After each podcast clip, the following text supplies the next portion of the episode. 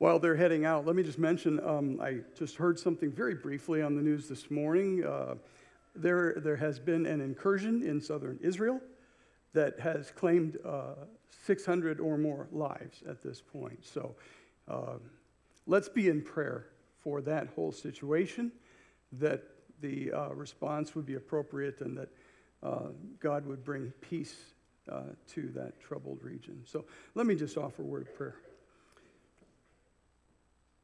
Father, we're, we're troubled by the news, and yet we know you are in control and that you are working out eternal purposes. And so, Father, I just pray that um, you would bring peace there, and I, I pray that um, you would turn hearts toward you as they find themselves in need.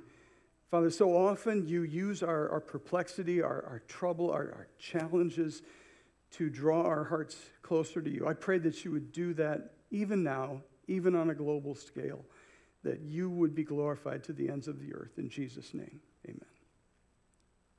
So we are in uh, John chapter 16. Um, we are working our way through John's gospel. And uh, we come now to uh, chapter 16, starting at verse 16. And, and what we find here is some very troubled and confused disciples. Uh, they have been with Jesus for about three years, traveling with him and hearing about the kingdom of God.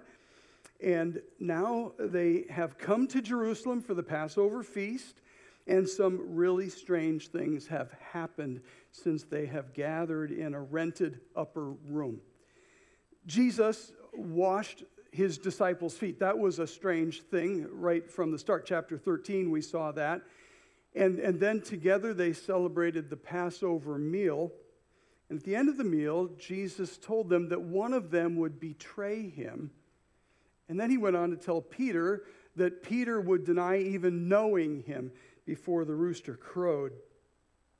And now he's begun to talk about his leaving them and about his sending another comforter who would come when he's gone. So the disciples are, are just unsettled. Uh, they're, they're troubled, they're perplexed. And Jesus sees it, and he wants to assure them that no matter what comes next, they can trust him. He's still in control. Uh, when we see events around us that, that seem to be spinning out of control, we can trust him too. And I hope that we will take that assurance from this passage. Up until this point, there's one thing Jesus hasn't talked about with the disciples, and that is what they're about to experience in the next 24 hours. They're going to see Jesus arrested, tried, condemned, handed over to the Romans, scourged, crucified, laid in a tomb. If they're unsettled now, imagine what they're going to be like in a day's time. So Jesus begins here to speak of the cross, but he doesn't speak of it in terms of the scope of salvation history. He doesn't speak of it in terms of the suffering he's about to endure on their behalf and ours. He speaks of it in terms of the impact on them. Even on the eve of his betrayal and crucifixion, he's thinking of them. He wants them to know that he knows what's coming. He wants them to know it's going to be all right. He knows what's coming and they don't. And in this passage, he tells them what they need to know. He does it in a way that will give them hope in a very dark time and will open their eyes to a new level of relationship with God. So we begin with what they don't know. We're in John chapter 16. If you need a Bible, there are some guys in the back. Just catch their eye and they'll hand you one. I think it'll be easier for you if you're following along. Uh, this is a pretty detailed passage, and so uh, it'd be good for you to have one. If, if you have one on your phone, go ahead and open it up. But uh, it'd be good for you to be following along. John chapter 16, starting at verse 16, and in the Bridge Bibles that we pass out is page 753. So we begin um, with what they don't know, uh, verses 16 to 19. Jesus went on to say, In a little while, you'll see me no more. And then, after a little while, you will see me. At this, some of the disciples said to one another, What does he mean by saying, In a little while you will see me no more, and then in a little while you'll see me? And because I am going to the Father. They kept asking, What does he mean by a little while? We don't understand what he's saying. Jesus saw that they wanted to ask him about this, so he said to them, Are you asking one another what I meant when I said, In a little while you will see me no more, and then after a little while you will see me? What they don't know. It's likely that they are uh, on the road at this point. It's likely that they are walking at this point toward the Garden of Gethsemane. Right at the end of chapter 14, uh, we find these words, Come now, let us leave. And, and so I think what they're doing is they're, they're leaving the upper room and they're headed toward the Garden of Gethsemane. So this would be a conversation that is happening among them, maybe in little groups as they walk along toward the Garden of Gethsemane. And Jesus brings up the subject of what's coming in the next 24 hours. He wants them to be prepared for what they're about to experience it. And he does it in the most gentle way. Look at verse 16 again. Jesus went on to say, In a little while you will see me no more, and then after a little while you will see me. He's just saying it so gently. But that gets them started. Verses 17 and 18, they're going, what, What's he mean by that? Little while, little while, all of that. They don't get it. But verse 17 does say that, that they're tying it into something else he said uh, about, um, Uh, about going to the Father. So they're, they're putting these pieces together. In, in verse 5 and in verse 10, he talked about his going to the Father, and they're putting that together with what he's saying now about in a little while you won't see me, and then in a little while longer you will see me again. So they're, they're trying to put pieces together. And Jesus knows what they're thinking and what they're talking about amongst themselves, although they haven't directly asked him. So he answers the question they haven't had the courage to ask. He wouldn't tell them everything they'd need to know, but he'd tell them enough to get them through this tough time. Enough to let them know that he knows what's going to happen. But he doesn't reveal the whole thing to them. That would be too much information. Think about your own situation. When you receive too much information, it can be overwhelming, right? It can be paralyzing. Uh, but instead of revealing everything to them, he reveals just enough to them to take them through what's coming next. It does the same for us. Just enough for us to trust him and take the next step.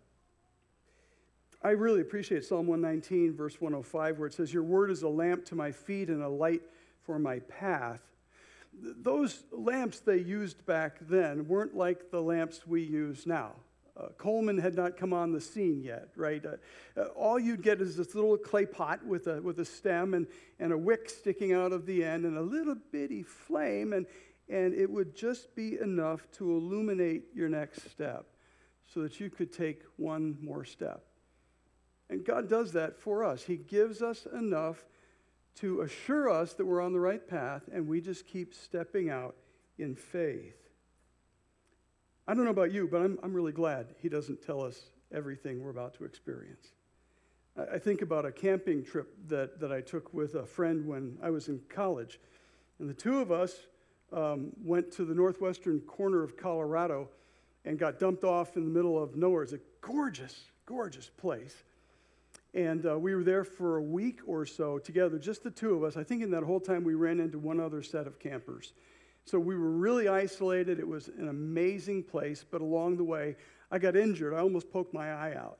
And we had a little meager first aid kit. Uh, it, it, it wasn't much. And it was before cell phones, and so we had no way of contacting anybody for help. We, we made it through. But can you imagine if I had known going into that camping trip that somewhere before the end of that camping trip I would sustain an injury like that? I might not have had the courage to go. And I'd have missed out on some incredible beauty and the deepening of a friendship that had been going on for a few years already. I'm so glad God doesn't lay out the whole thing for us, and He doesn't lay it out for the disciples either. Just enough light to take the next step. So we move on from what we don't know to what we need to know. It's the second point what they and we need to know. Verse 19 through verse 24. Jesus saw that they wanted to ask him about this, so he said to them, Are you asking one another what I meant when I said, In a little while you'll see me no more, and then after a little while you will see me? Very truly, I tell you, you will weep and mourn while the world rejoices. You will grieve, but your grief will turn to joy. A woman giving birth to a child has pain because her time has come. But when her baby is born, she forgets the anguish because of her joy that a child is born into the world. So with you, now is your time of grief, but I will see you again, and you will rejoice. No one will take away your joy. In that day, you will no longer ask me anything. Very truly, I tell you, my Father will give you whatever you ask in my name. Till now, you've not asked anything in my name. Ask, you will receive, and your joy will be complete. What they need to know. These next 36 hours for them will be unlike any other time in their life. He gives them in these verses the basics of what they're going to need to know in order to navigate these next 36 hours. I'd like us all to notice just a few things about what he says here. First of all, notice that he responds to their need, not just to their question.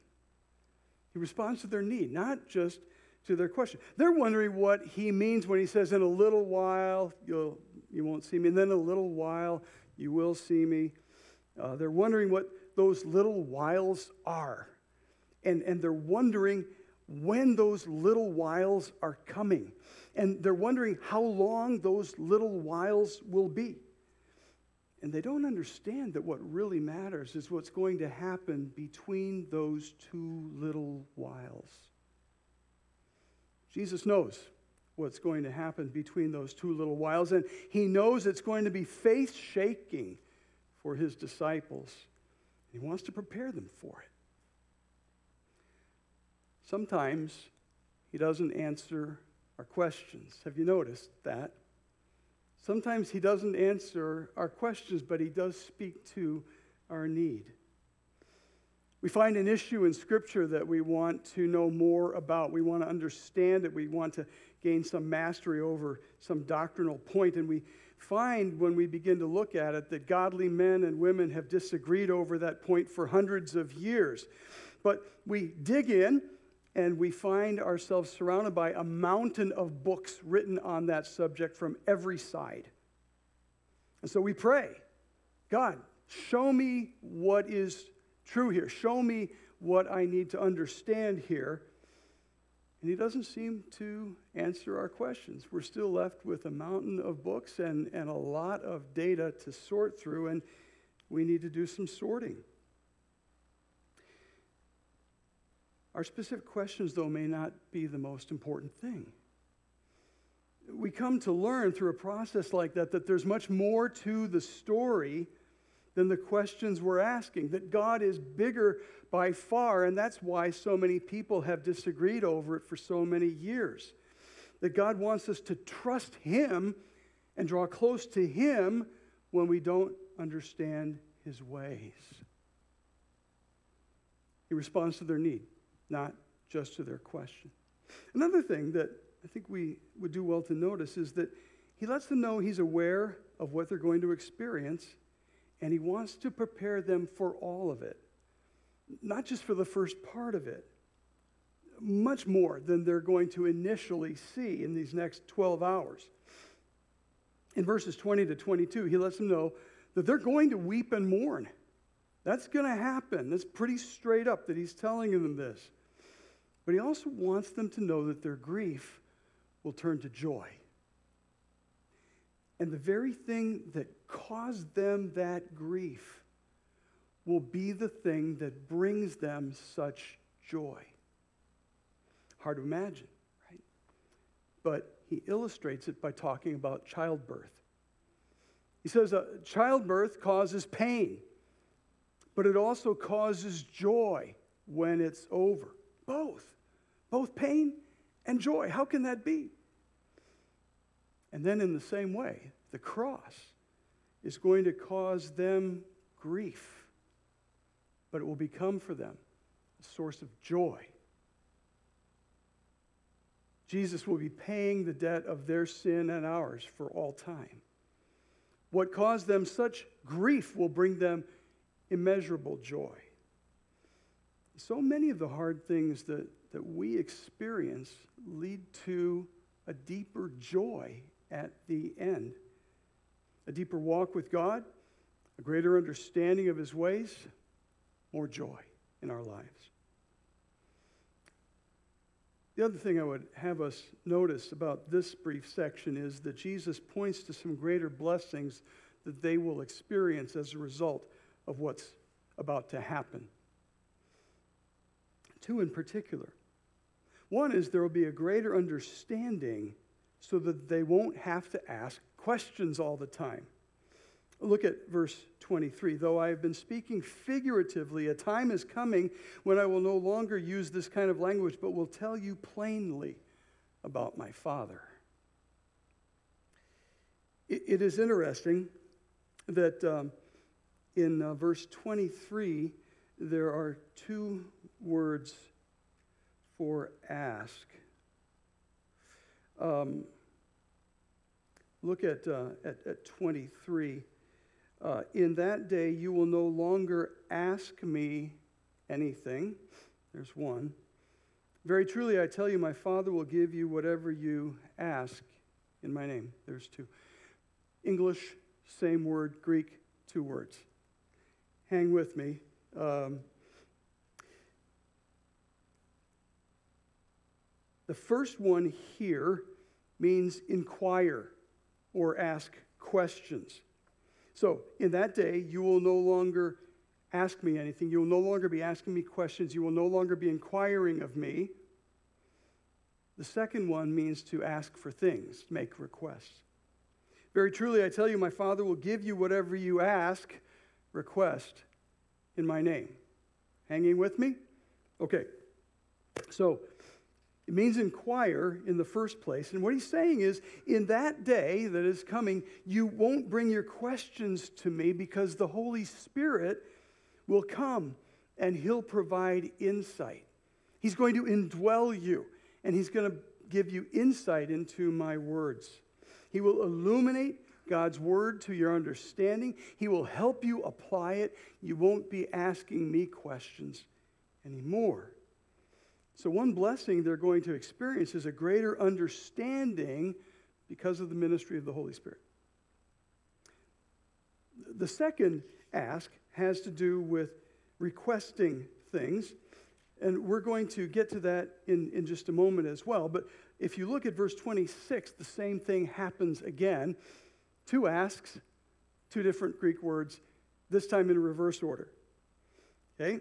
So, in that day, you will ask in my name. You will make requests in my name. I am not saying that I will ask the Father on your behalf. I'm not going to ask him questions for you.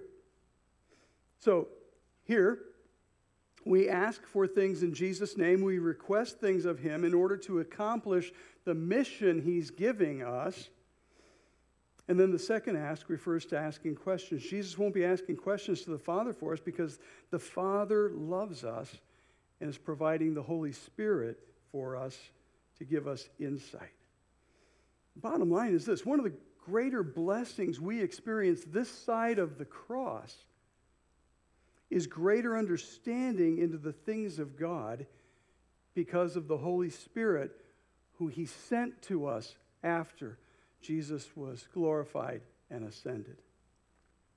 Now, a second blessing that we have here that's shown in this section is access to the Father for answered prayer. We can ask for things, we can make requests in Jesus' name, and trust that we will receive what we need as we carry out his mission. And that, too, is one of the blessings that comes on this side of the cross. So the cross is going to be a source of incredible anguish for them, grief when they see him crucified, but it will also be the very thing that provides greater blessing for them and for us. So we move on then from what we need to know to what we will know. Verses 25 to 28. What they and we will know. Verse 25. Though I have been speaking figuratively, a time is coming when I will no longer use this kind of language, but will tell you plainly about my Father. In that day, you will ask in my name. I'm not saying that I will ask the Father on your behalf. No, the Father himself loves you because you have loved me and have believed that I came from God. I came from the Father and entered the world. Now I am leaving the world and going back to the Father. So, what they will know, they will know the Father's love in a whole new way. There is this thing that um, theologians and students of, of um, theology talk about called progressive revelation. Progressive revelation is how God reveals himself in pieces so that we can understand. And so God revealed himself to us initially through the created order. Um, so when we see uh, God's creation around us, we see intelligent design, and we are drawn to look for an intelligent designer. So he has revealed himself through creation. But then he went on to reveal himself through the voice of the prophets to his people. Those things and others were put into scripture. So he has revealed himself to us through his word. And then ultimately, he's revealed himself to us through his son, the Lord Jesus. So, general revelation, uh, special revelation in the word, and ultimately in Christ. And so in Psalm 119, I'm sorry, Psalm 19, the first half refers to God revealing himself to us through creation. The second half of Psalm 19 talks about his revealing himself to us through his word. But the book of Hebrews brings it all together and in Hebrews chapter 1, verses 1 and 2, it says, In the past, God spoke to our ancestors through the prophets at many times and in various ways, but in these last days, he has spoken to us by his Son. Jesus is the ultimate revelation of the Father. And he's been with them three years now, speaking about the kingdom of God, revealing the Father to them. And yet, He's been speaking in somewhat veiled language, parables and things. And now he speaks in verse 25 of a time when he's going to use plain language, no more figurative speech. And he will help them see more clearly what God is doing. I think what he's referring to when he speaks about this time that is coming when he'll speak plainly to them is the time between his resurrection and his ascension when he spoke very clearly about uh, what he was trying to reveal to them. Uh, one of those uh, times is recorded in Luke's Gospel, chapter 24. You may remember the story. It's about three days after the crucifixion. Some dejected disciples have left Jerusalem. They're walking to the town of Emmaus, and Jesus sort of joins them in their walk. They don't recognize him. He is risen. They don't recognize him, but he just asks them what they're talking about. And they say, Are you the only visitor to Jerusalem who doesn't know what's going on, what's just happened? And they explain why they're so downcast. And then Jesus says this to them in Luke 24, verse 27. And beginning with Moses and all the prophets, he explained to them what was said in all the scriptures concerning himself. This is one of those times when he is speaking plainly. This is the time he told them that night was coming, that he would be able to explain things more fully. Uh, this is a part of what happened in what we call the post resurrection appearances of Jesus. Now, when you look closely at this passage, you'll see there are several time periods that he talks about here. So I'm just going to ask you to put yourself in the position of the disciples for a minute. You're talking with Jesus, and so there is this now moment as you talk to him, as he explains these things to you. The, the time of this discussion marked by confusion, and as we're going to see a little bit later, marked by a bit of false confidence. So there's this now, there's this in a little while that he talks about in verse 16. In a little while, when they won't see him, what's that talking about? Crucifixion and those three days of waiting while they despair. Then there's another little while that he talks about when they will see him again. What's he talking about there? Resurrection. He'll be back with them. Then the next period of time we see is, is referred to here in verse 25. There's a time coming when he'll speak plainly. I think what he's talking about here is those post resurrection appearances, like what he did on the road to Emmaus, times when he met with his followers and explained things to them before his ascension to the Father. There's one more. We see it in verse 23 and verse 26. In that day, he speaks about. In that day.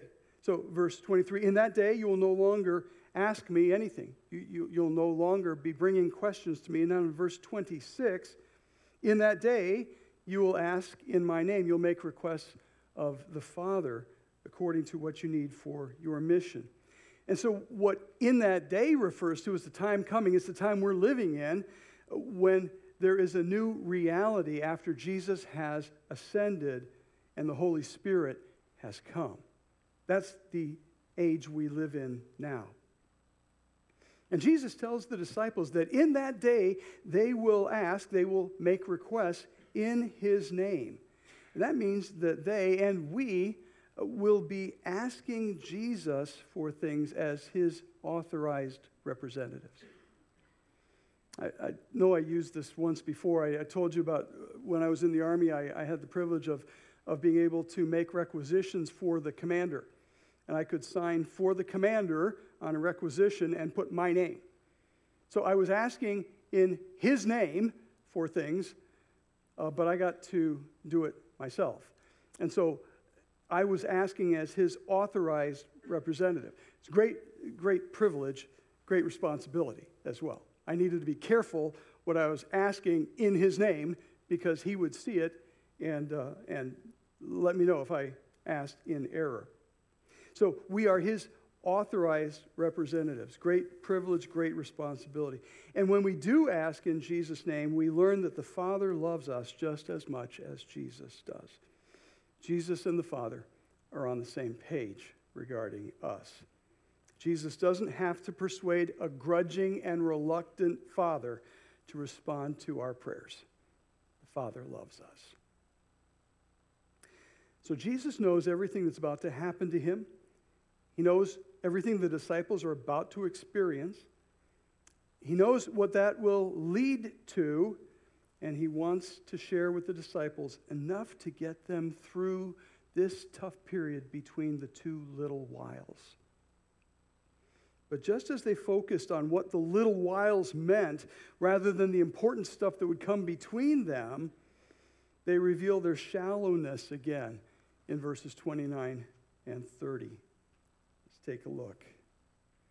Then Jesus' disciples said, Now you are speaking clearly and without figures of speech. Now we can see that you know all things and that you do not even need to have anyone ask you questions.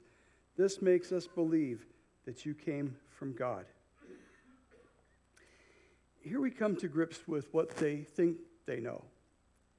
They have this great aha moment, and they say, Aha, we get it. You can read minds. Uh, that's how we know you came from God. And they're impressed, and he meets their approval. And they think they're pretty smart for having figured it all out. But once again, they've zeroed in on a pretty minor thing, and they've missed the biggest thing. He's not here to read minds.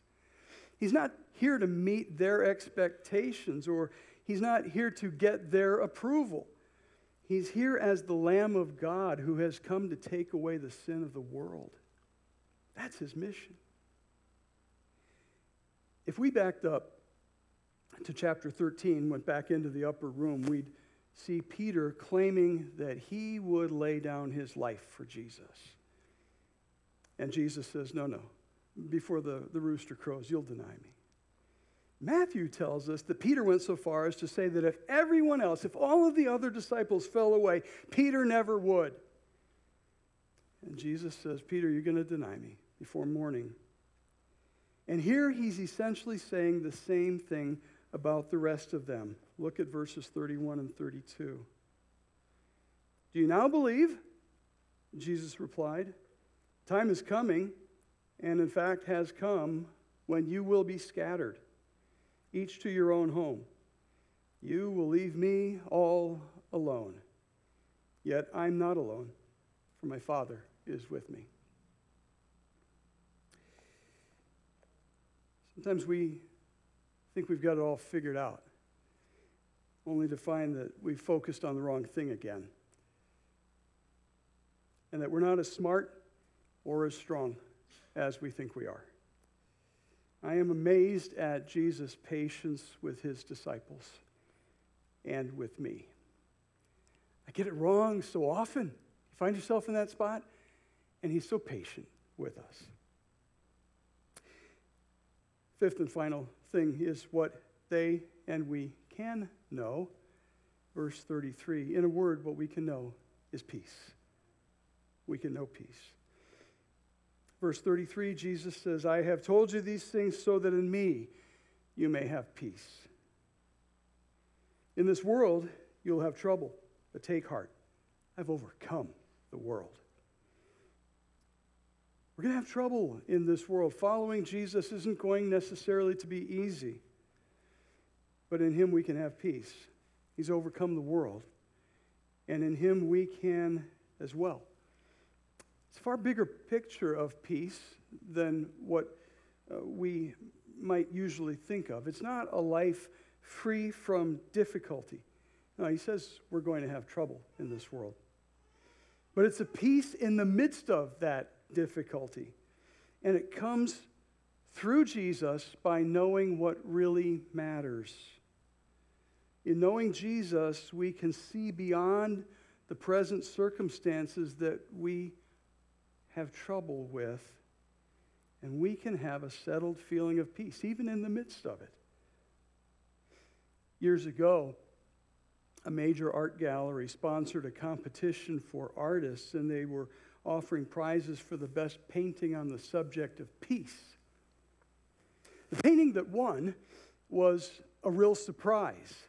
It was painted by a, a, man named Jack Dawson. He painted a waterfront scene in a violent storm.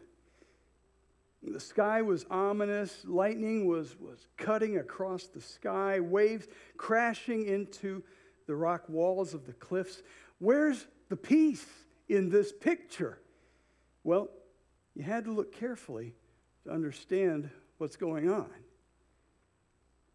There, about halfway up the cliff, is a bird's nest, tucked into a little hollow in the rock. A mother bird sitting on that nest with her little babies tucked safely underneath her, sleeping soundly. Can you see it? Let's take a close up look. Next slide. There's a little closer look. You see the little bird nest in the middle of the thing. See, it's not the absence of difficulty that provides peace for us, it's the presence of God in the midst of the difficulty. We put our trust in the one who overcame the world, and we can know peace even in the midst of our most troubling circumstances. The disciples were troubled and they were about to get a whole lot more troubled in a little while when Jesus would be arrested and tried and crucified, and they would be scattered. But in another little while, he would be resurrected from the dead, and they would know that he conquered death, that he would give them power to overcome the world themselves. That doesn't mean that his followers are free from troubles, but it does mean that he gives us a perspective that's bigger than our troubles. So maybe you're going through a tough time right now. I don't know what you're going through. But I do know this you can trust him in the midst of it. Bring whatever it is you're going through to the foot of the cross and leave it there. Ask him to help you see a bigger picture. Know that he will use even this for your good and for his glory. Troubled followers can find their peace in Jesus. Would you pray with me?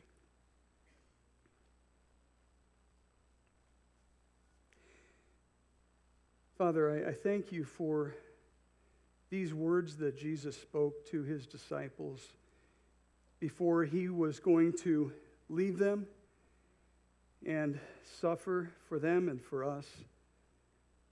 A time that would cause great perplexity for them, great anguish, and yet a time that would lead to joy because of that same cross on which he suffered and died.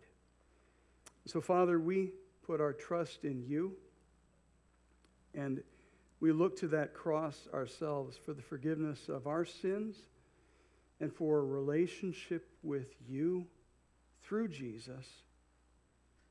Thank you that in the cross, He made that relationship possible. And Father, I just ask if there's anybody here this morning that needs to say, Jesus, I, I get it now. You died for my sin. Would you apply that to my account? I want to know the Father through you. So, Father, I just pray that you would speak to our hearts right now and help us when we are troubled to bring our perplexity to you and to find in you a perspective that gives us peace. In Jesus' name, amen.